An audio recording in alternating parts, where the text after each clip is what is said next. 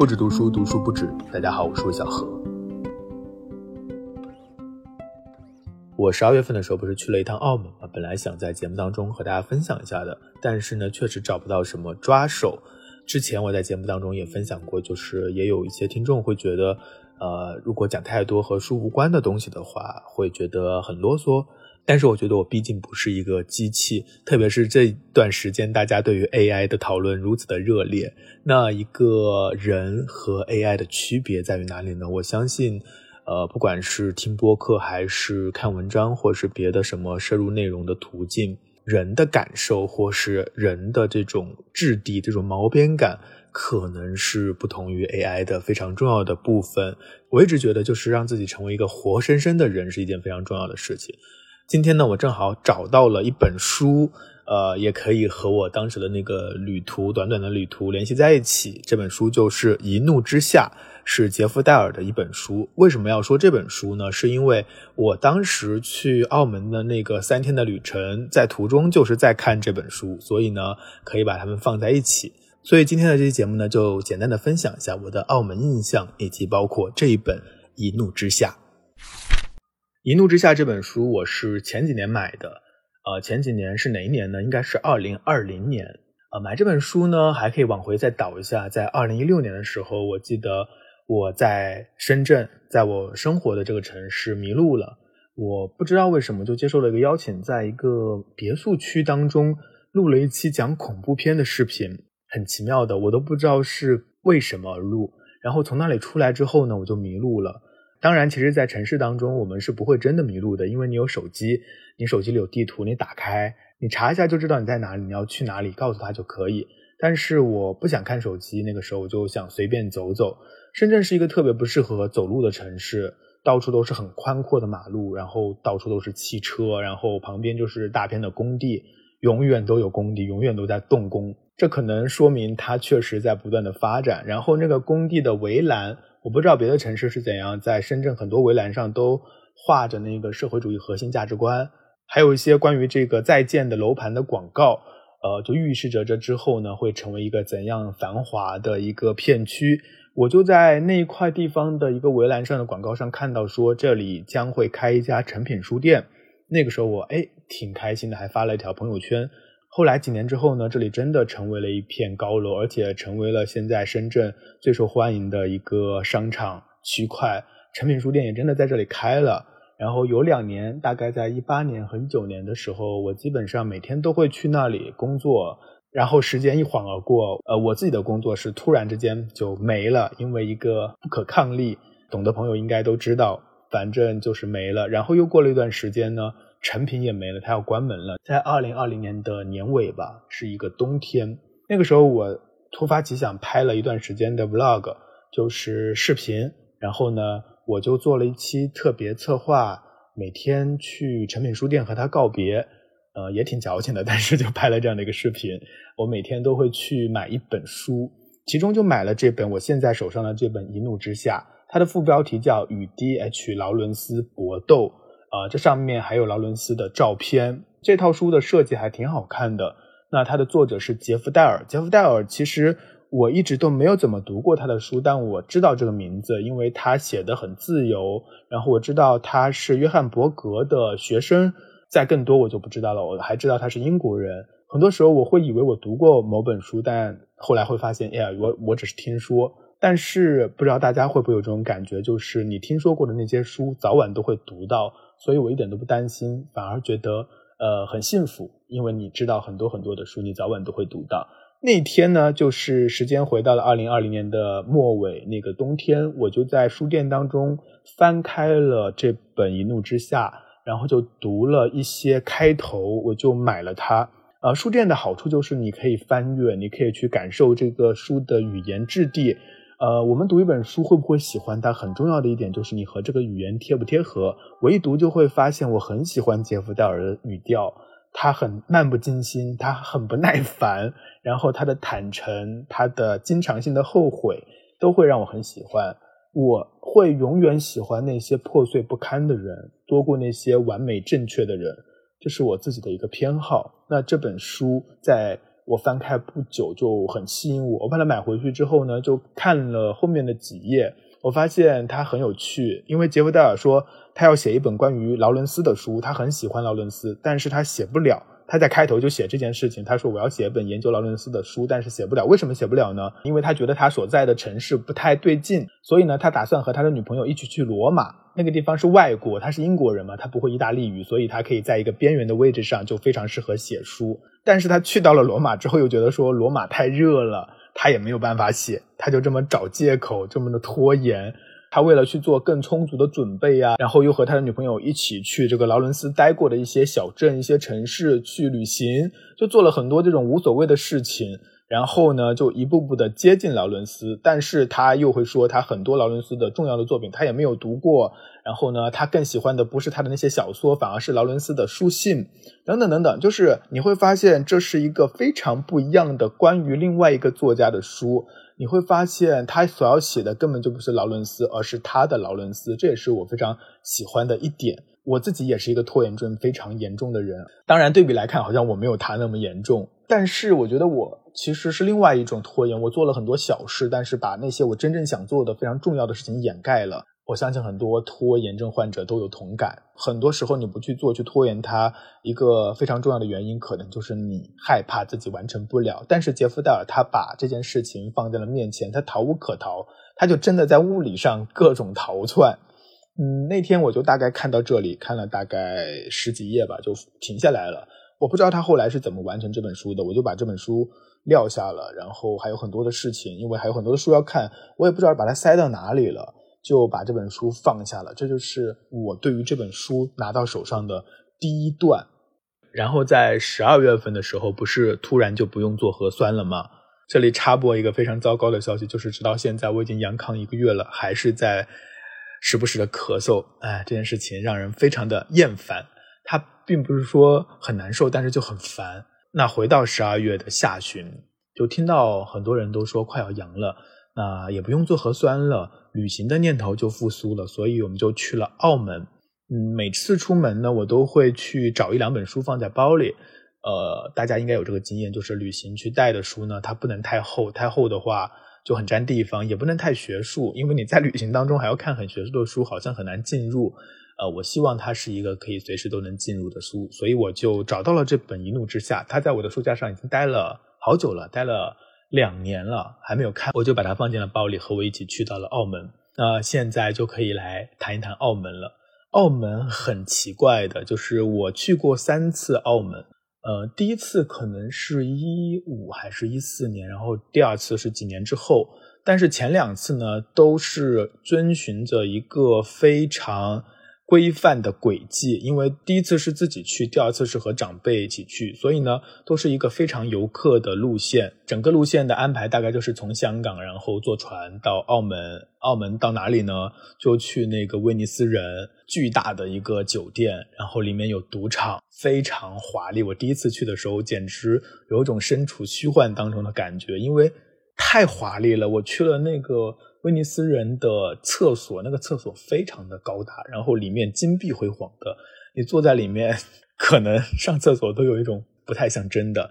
然后那里面呢还做了一个呃，就是威尼斯仿造威尼斯有一个水道，是真的水道，在这个商场内部，然后它的房顶天花板是刷成那种天空的云朵，还发着光，就好像你被拉到了这个假的威尼斯当中去。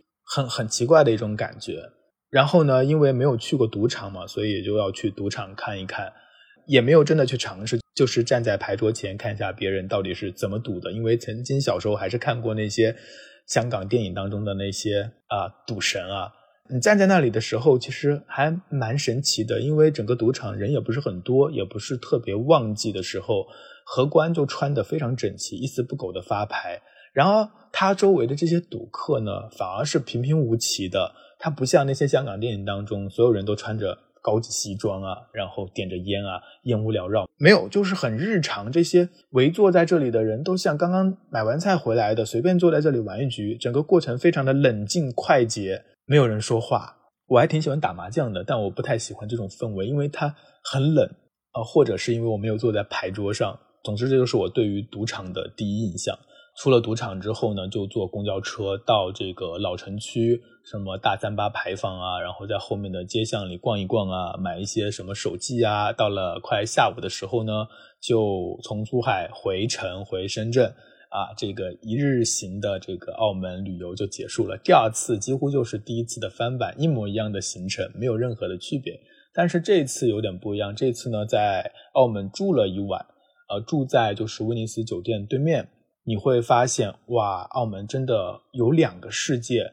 因为在威尼斯人或是伦敦人啊，还有这个巴黎人这边，就是一个非常豪华。豪华到非常假的一种假日酒店的那种感觉，但是你坐上一个公交车，不到二十分钟，你就可以穿过这块城区，到了老城区。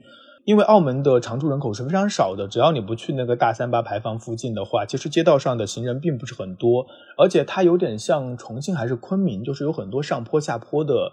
这种道路，然后街道又很窄小，只有单行道。你走在其中呢，就总是会看到新的街角、新的橱窗、新的风景，眼睛很开心，脚也走得很开心，也不会很累，因为它城市的尺度比较小。我非常喜欢这种可以用脚来行走的城市的感觉。在澳门呢，就是一个不断的暴走的一个行程，和我之前的感受是非常不一样。我非常喜欢澳门的这个老城区，很有生活味道，而且非常的好拍照。像深圳的话，街道上很多很丑的这个招牌，很多这种拦着路的各种的障碍。但是在澳门的老街上，就是非常的干净，同时呢有生气，颜色搭配也很漂亮，走在其中是很舒服的。也会有一些小店，那我就在这些小店当中徜徉的时候呢，呃，下午的时候就坐在咖啡馆门口，就把包里的书拿出来看，就是这本《一怒之下》。那我看这本书呢，就接着之前的看嘛，就看到说杰夫戴尔呢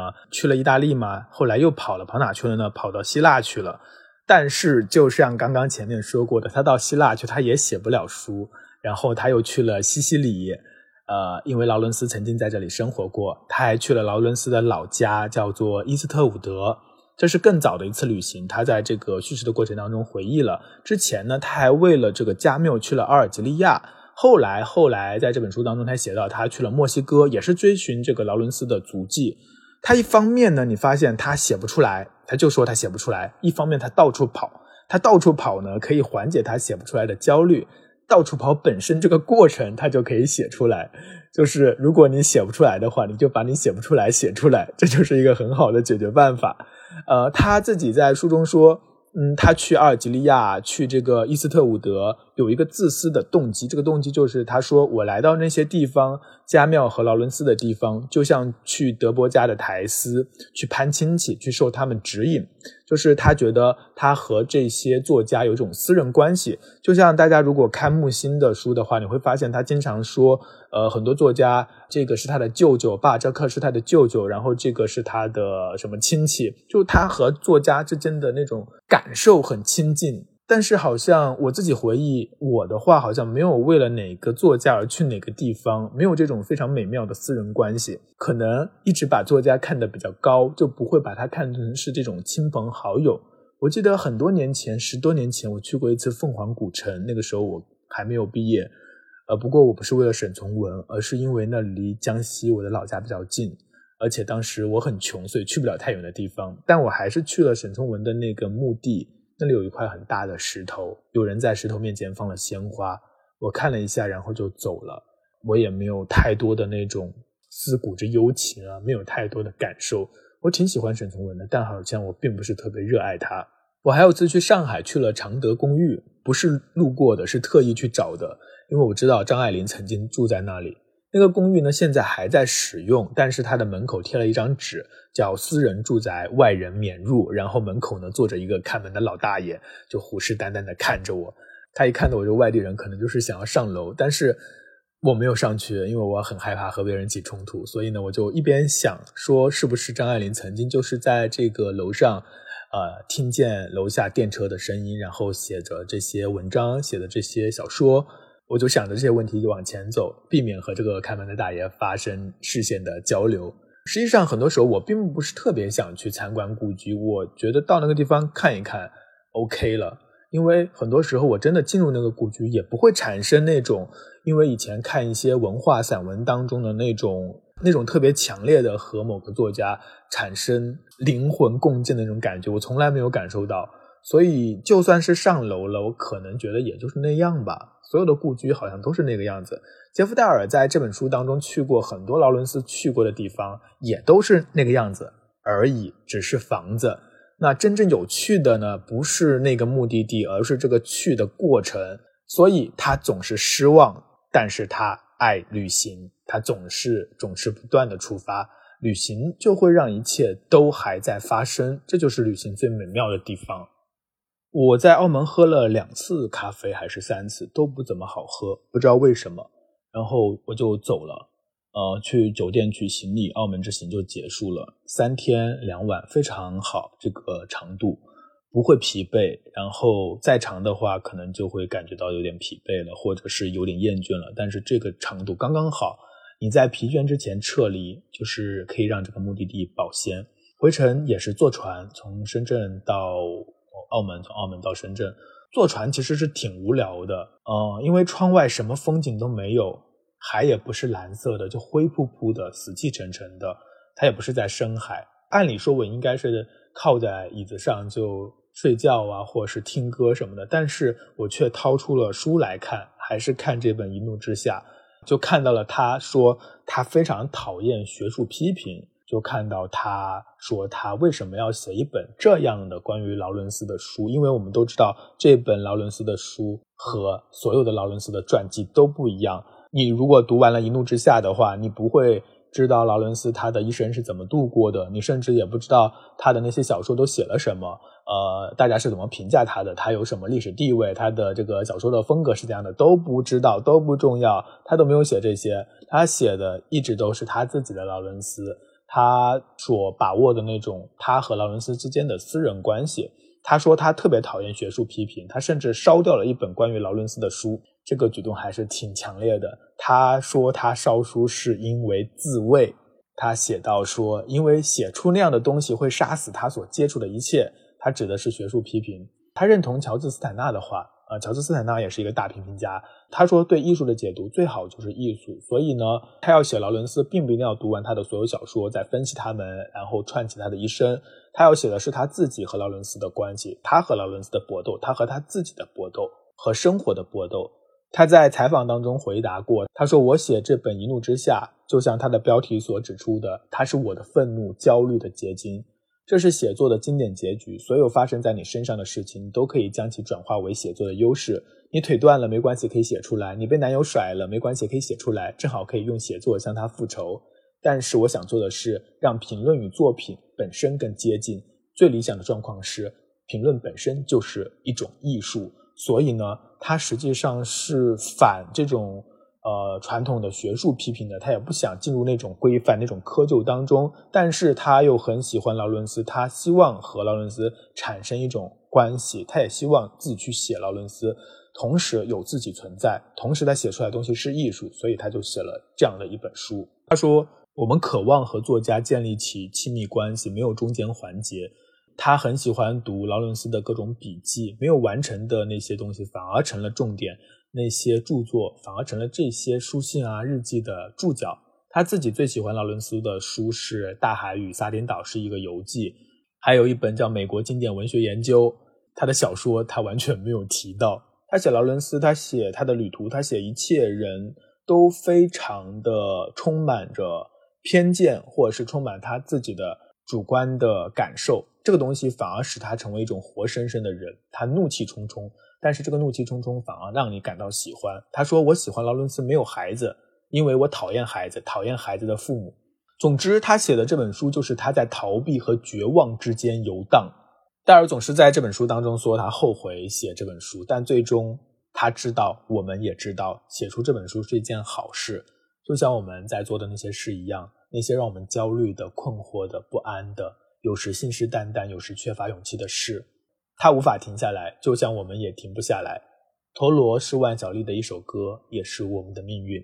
我喜欢杰夫戴尔在这本书当中所表现出来的生气，那种不管是愤怒还是绝望，还是他的破碎，还是他想要逃避的那种不妥协，同时一点都不藏住自己，把自己完全打开、坦诚的那种劲头，我都很喜欢。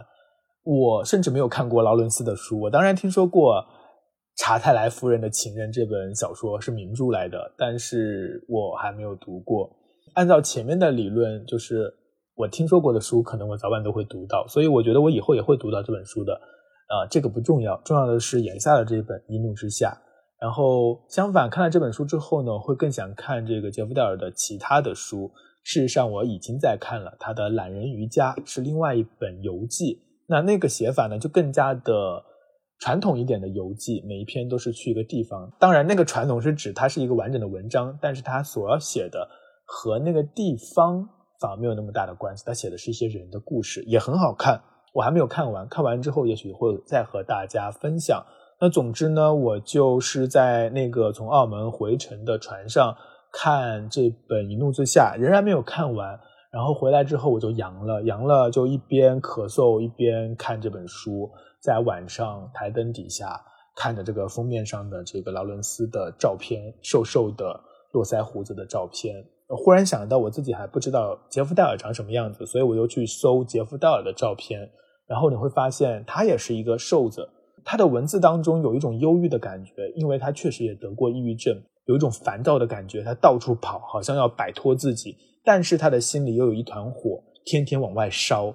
所以我觉得这样的一个人，这样的一种文字形象，他最好是一个瘦子。然后他的照片果然是一个瘦子，很好。然后如果你看过他的照片呢，会发现他的照片都差不多，头发是灰白色的，随性的炸着，眼神锋利，似笑非笑。他的抬头纹好像在审视你，然后他有时候会穿 T 恤，有时候会穿夹克，有时候穿西装，都很合适，像一个作家，像一个教授，也像一个工人。他很多变，他很自由，他的适应性很强，同时哪里都不属于他。这就是我对他的第一印象，这也是我读完杰夫·戴尔的第一本书。当然，我讲了这么多，实际上根本就没有讲出这本书的丝毫的内容。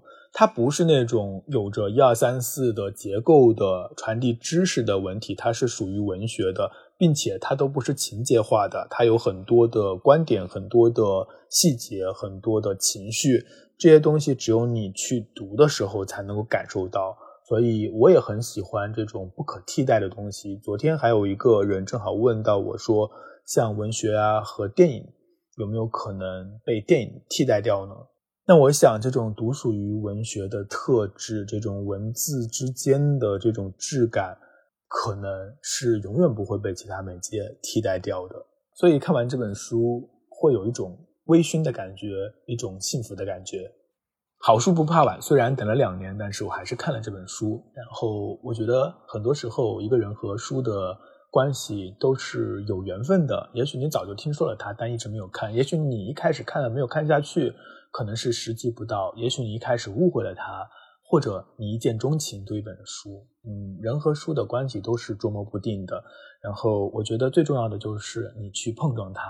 我们一定要相信自己和一本书的关系，和一个作家的关系，而不是去借由那些所谓的学术批评，让他们去中介，像这个杰夫戴尔一样，或者干脆把他们烧掉。呃，当然你也可以把他们看作是一些引路人。